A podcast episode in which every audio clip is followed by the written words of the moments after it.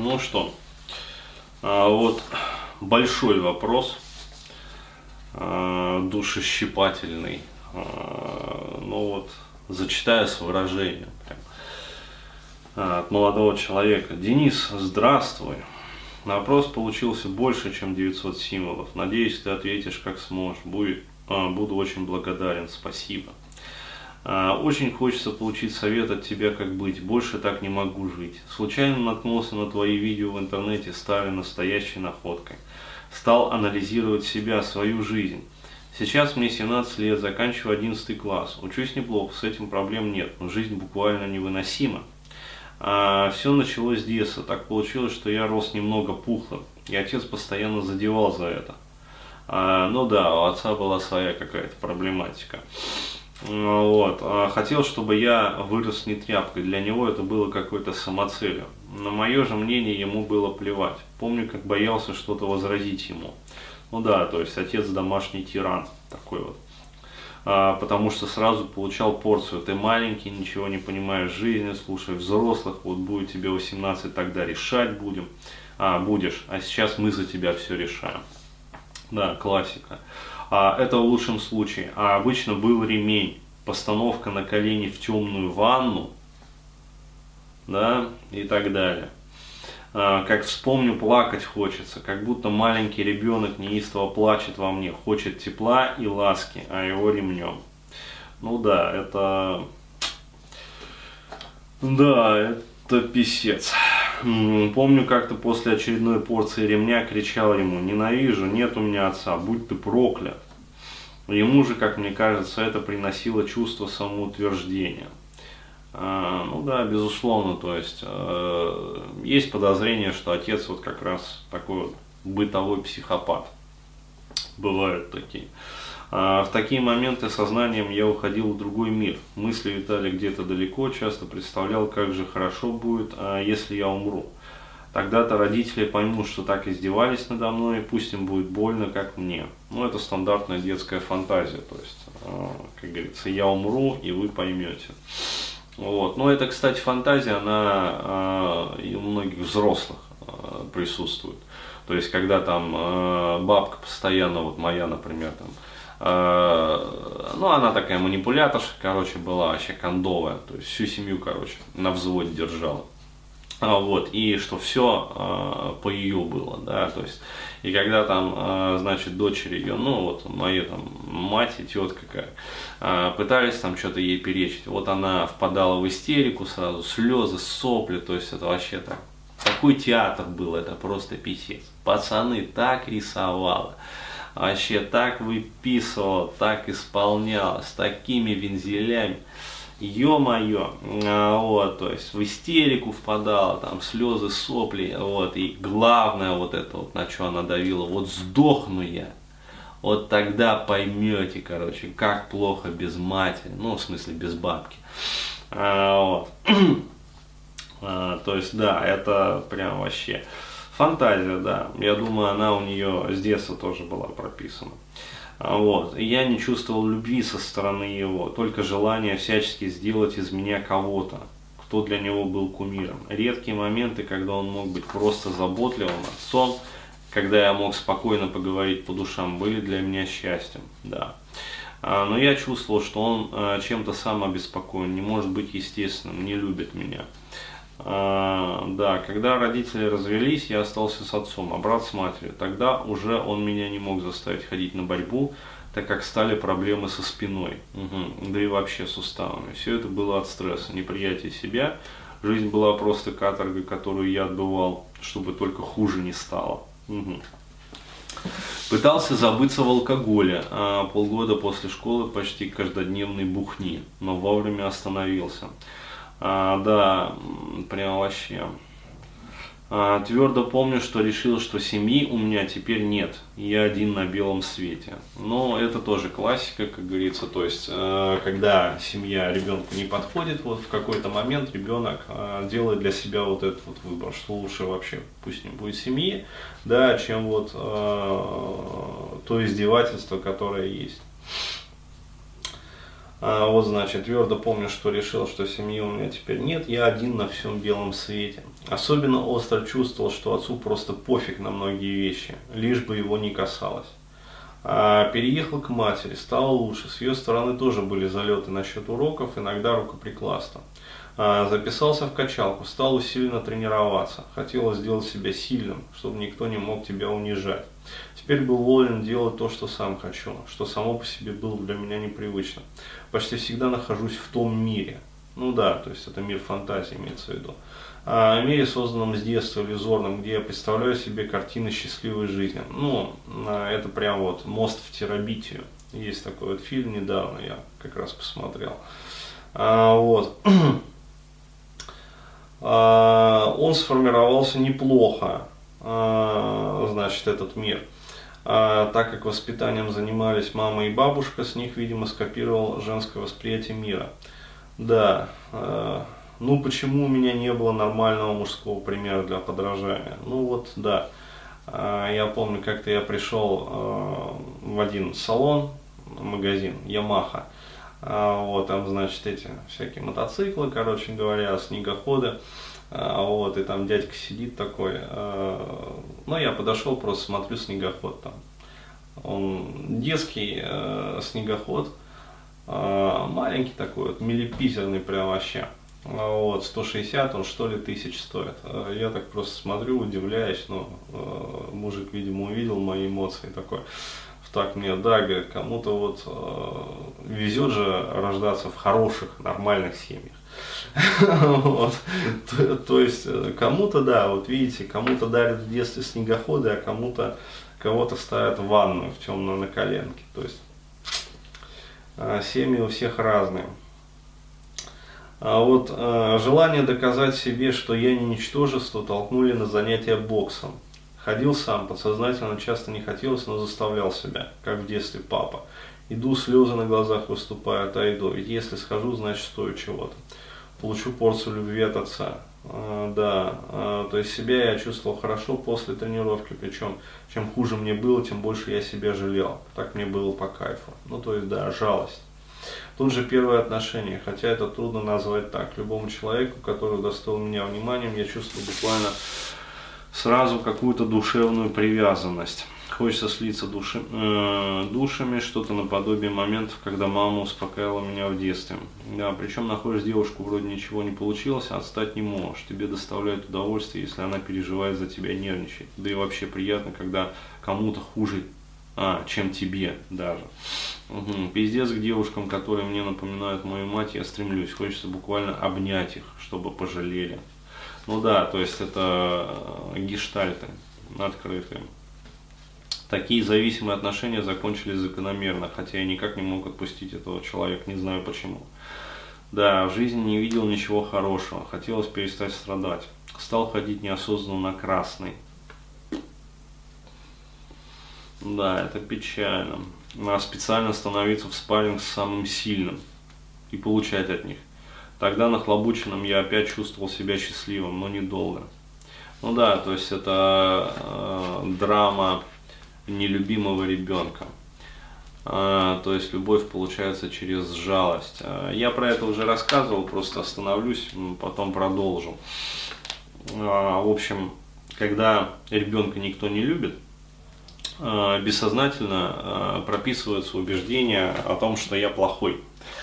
Вот. И, соответственно, когда прописалось вот это вот утверждение уже, то есть человек глубоко вот на соматическом прям уровне начинает воспринимать себя как недостойным, как плохим.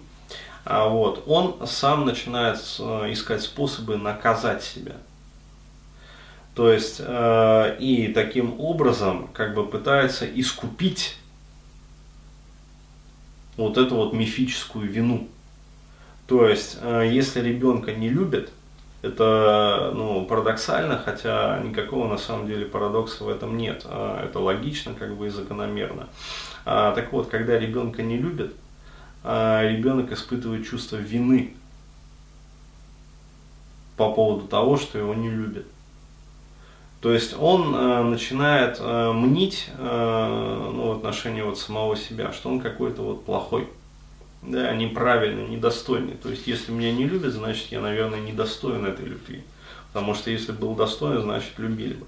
Вот, а раз я плохой и недостойный, значит, надо себя наказать. Да, то есть, причем желательно и лучше наказать себя, как говорится, вот впрок. Да, то есть с запасом так вот наказать. Вот, потому что если я себя накажу, я же искуплю вину. То есть, еще раз говорю, это абсолютно нелогично все прописывается, это так работает подсознание. И, соответственно, когда человек вот, наказывает себя, он ожидает, что его будут любить. И поэтому возникает вот, сразу вот после какого-то такого наказания, то есть там, избиение, например, на боксе, да, в спарринге со значительно более сильным противником, наступает вот такое парадоксальное чувство облегчения. То есть, почему? Потому что в этот момент человек перестает себя обвинять. То есть вот это вот разъедающее душу чувство вины, да, то есть человека побили, вот, а он парадоксально счастлив. Почему? Потому что его в этот момент вина не гложет. Вот. То есть, ну, чувство вины это пиздец неприятная такая вот эмоция. Ну, кстати, я это рассказывал вот в вебинаре там «Вина и обида». Да, то есть имеет смысл вот ознакомиться как бы и прорабатывать вот это чувство, оно такое корневое. Вот, значит, я опять чувствовал себя счастливым, но недолго. Ну, естественно, чувство вины, оно же иррационально возвращается. Получив хорошенько по голове, напился. Тогда я впервые понял, что прямо сейчас могу умереть. Ну да, голова болела каждый день. Понял еще раз, что в жизни ничего не стою, хочется умереть. Ну, то есть, да. Так продолжалось около полугода, постоянные срывы. Подсознательно было одно желание выжить. С головой, как сказали врачи, нет ничего сильно криминального, просто нарушен тонус сосудов. Очень трудно собрать себя, буквально концентрируюсь на одной точке и собираю все свои мысли. Ну да, это уже как бы такая деконцентрация. Ну а почему деконцентрация? Энергии нет. То есть вся энергия утекает вот, на вот эти вот как бы мысли, да. Бывает, при любом сильном волнении теряю контроль, сразу ухожу в себя, защиты работают, да. Вообще не хочется общаться с людьми, пытаюсь через силу, а то совсем опущусь. Но это да, это классика жанра, энергии нет, общаться неохота. То есть, кстати, у большого количества вот социофобов, у них социофобия именно из-за недостатка энергии. Да, то есть энергии нет, общаться не хочется. Энергия появляется, начинает хотеть общаться. Хотеться общаться. Испытываю огромное душевное удовольствие, когда мной восхищаются. Безусловно, потому что это признание, что ты чего-то стоишь, что тебя можно за что-то любить. То есть это лечит душу. Безусловно. Когда чувствую себя нужным, но вместо того, чтобы продолжать в том же духе, я замыкаюсь, не могу быть естественным. Ну, понятно, естественности не будет. Почему? Потому что, чтобы быть естественным, необходимо повторить это несколько сотен раз. То есть тобой восхитились, как бы ты покоммуницировал по этому поводу. То есть нормально воспринял похвалу, восхищение, как бы. И адекватно отреагировал, то есть там поблагодарил, там как-то повзаимодействовал, ну то есть все нормально. А поскольку этого не было с детства, то естественно это воспринимается как чужеродное. То есть этого очень хочется, но это не естественно, это чужеродное. То есть к этому нет привычки. Нет привычки жить в любви и счастье. То есть вот беда таких людей, это, ну и на самом деле это то, через что я проходил, да, вот в своей жизни, там, после своего детства, потому что у меня не было привычки быть радостным, да, жизнерадостным, у меня не было привычки, ну, скажем так, вот, быть в любви, да, когда тебя любят и все хорошо и благополучно, потому что тоже постоянно были, ну, такие вот нахлобучки, Не чувствую себя уверенным, хочется уединения, трудности в общении, комплексы, страхи и так далее. Ну да, понимаю, что копия отца почти во всем. перенос, да, то есть полностью психотип отца, декомпенсированной личности, полностью переписался в ребенка, в сына. То есть именно произошло то, как говорится, от чего отец бежал. То есть он сам был закомплексованным и пытался, из благих, естественно, побуждений в ребенке как раз-таки воспитать противоположные качества. Но так сильно старался, что получилось ровно то же самое. Да, то есть копия его самого. Это как раз вот ответ и механизм наглядный того, как декомпенсированные родители, которые сами не проработали свои проблемы, да, и которые живут с этими проблемами, пытаются в последующей итерации, да, то есть в своих детях, эти проблемы пофиксить. И как получается ровно наоборот. То есть против чего они борются, и чем сильнее они борются, тем более, скажем так, ювелирно точно получается то же самое, против чего они борются.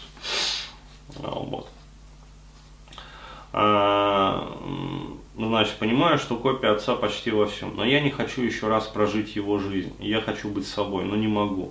Он закомплексованный человек, вижу, что у него проблемы из-за того, что в детстве не было внимания со стороны матери и отца. Всего в жизни добился сам, закончил военно-медицинский. Он военврач? Все понятно. Да. Короче, ничего не буду говорить, но встречал я в жизни военврачей. В общем, ничего не буду говорить. Особая каста. Работает врачом, значит, но что-то в жизни его сломало, даже не знаю что.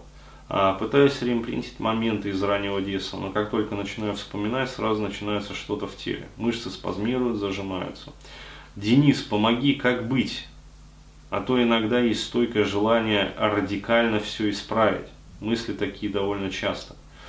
Насколько я понимаю, суицидные, что ли? Посоветую, как быть с отцом и как начать жить нормально. Спасибо. Что я могу сказать? Специально зачитал весь вопрос. Да, драма жизни, я бы даже сказал, прям с надрывом. Но первое, что скажу, на самом деле, таких, как вы, да, тысячи их, на самом деле не тысячи, а миллионы. То есть, к сожалению, реалии жизни они таковы, что да. Поэтому первое, не бздеть, да, потому что начинаешь бздеть и как бы силы утекают. Второй момент, настроиться на то, что на исправление этой ситуации уйдут годы. Да, то есть без балды, как говорится, без таких радужных надежд, волшебной таблетки нету, да, то есть не нужно надеяться, что купив там один вебинар и поработав по нему, сразу решатся все проблемы. Нет, то есть предстоит долгая кропотливая работа, и я могу сказать в этом случае вообще по всей линейке вебинаров, то есть это, как говорится, без пизды.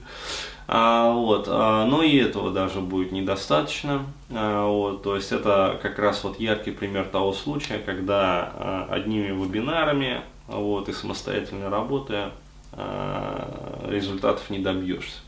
Какие-то будут результаты, но здесь нужна помощь грамотных специалистов, причем не одного, нескольких, последовательно, то есть, понятное дело, не одновременно, как бы последовательно, то есть работать с одним, потом с другим, потом с третьим. Короче говоря, главное сейчас это настроиться на долгую, кропотливую работу.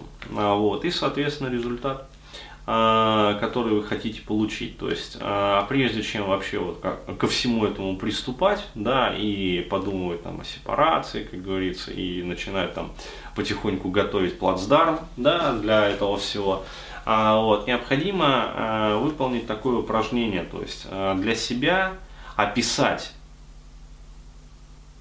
тот вариант жизни, как бы вы хотели жить. То есть вот не плакать о том, как плохо вот сейчас. То есть это понятно, как говорится, психика, она просто требует снятия напряжения. Это естественный процесс. Но необходимо выполнить именно моделирование. Да, то есть необходимо смоделировать хотя бы в первом приближении. То есть понятно, что когда вы начнете моделировать, это будет очень много из области этого фантазийного мира.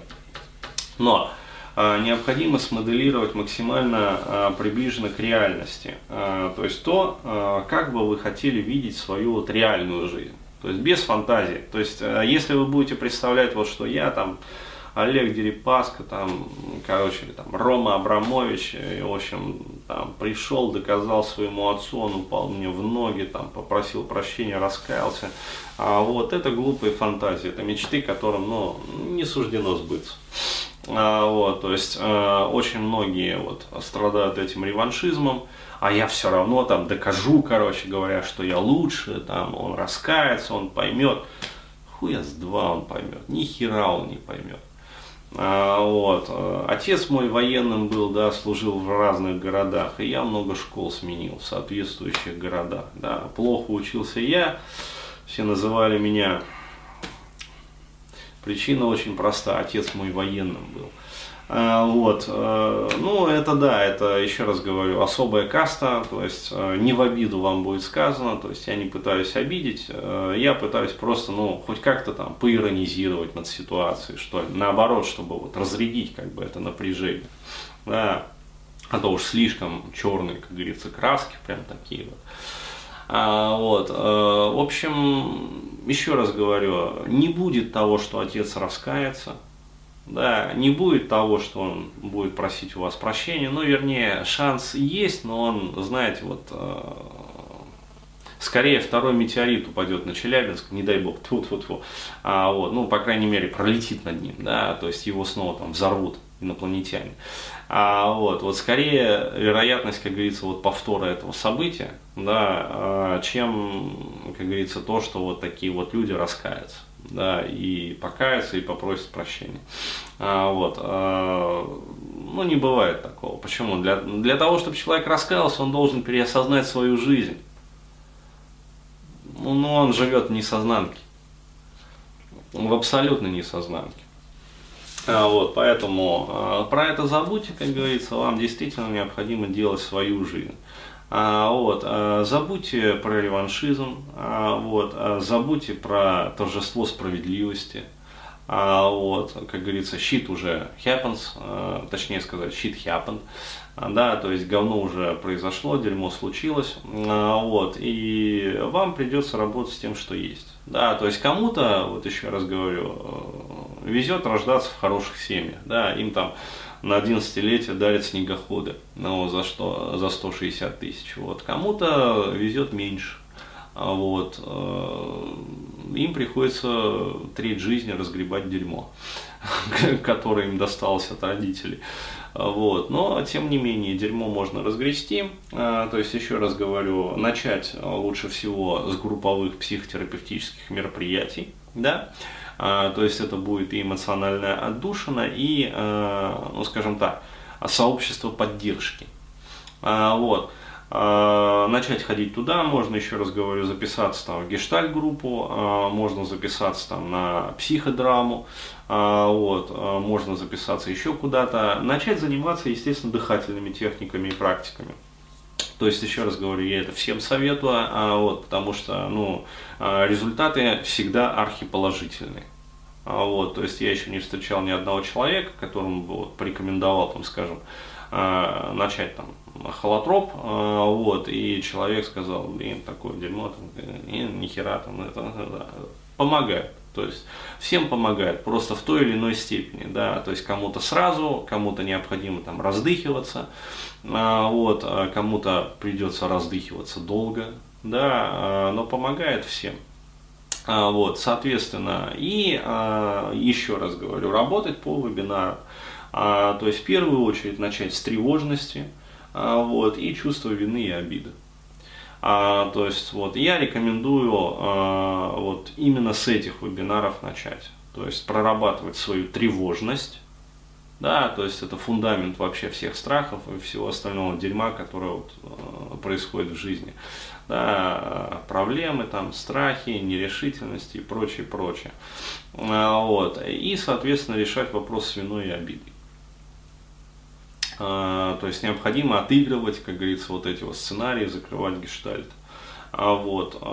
После того, как хотя бы, там, я не знаю, на треть, да, проработаете вот эту вот проблематику, жизнь уже кардинальным образом поменяется. То есть вы прям почувствуете себя, ну, реально другим человеком. Вот. Ну а дальше все остальное. То есть, еще раз говорю, вот, вам предстоит долгий путь. Вот, будьте к этому готовы. То есть не надейтесь, что там за полгода, да, по щелчку пальцев, раз и все оно слетит. То есть очень сильная травматизация произошла в детстве, к сожалению. Вот. Но еще раз говорю, можно ли решить? Можно. То есть можно и нужно. Вот. Это не повод сдаваться. То есть даже такая сильная травматизация. Вот, это повод стать сильнее. То есть даже вот даже в таком случае. Поэтому, в общем, что могу пожелать? Удачи, вот, и успехов именно в проработках. Вот. И самый первый шаг, еще раз подчеркиваю, это прописать, ну скажем так, реальный сценарий, как бы вот реальной жизни, хотя бы в первом приближении.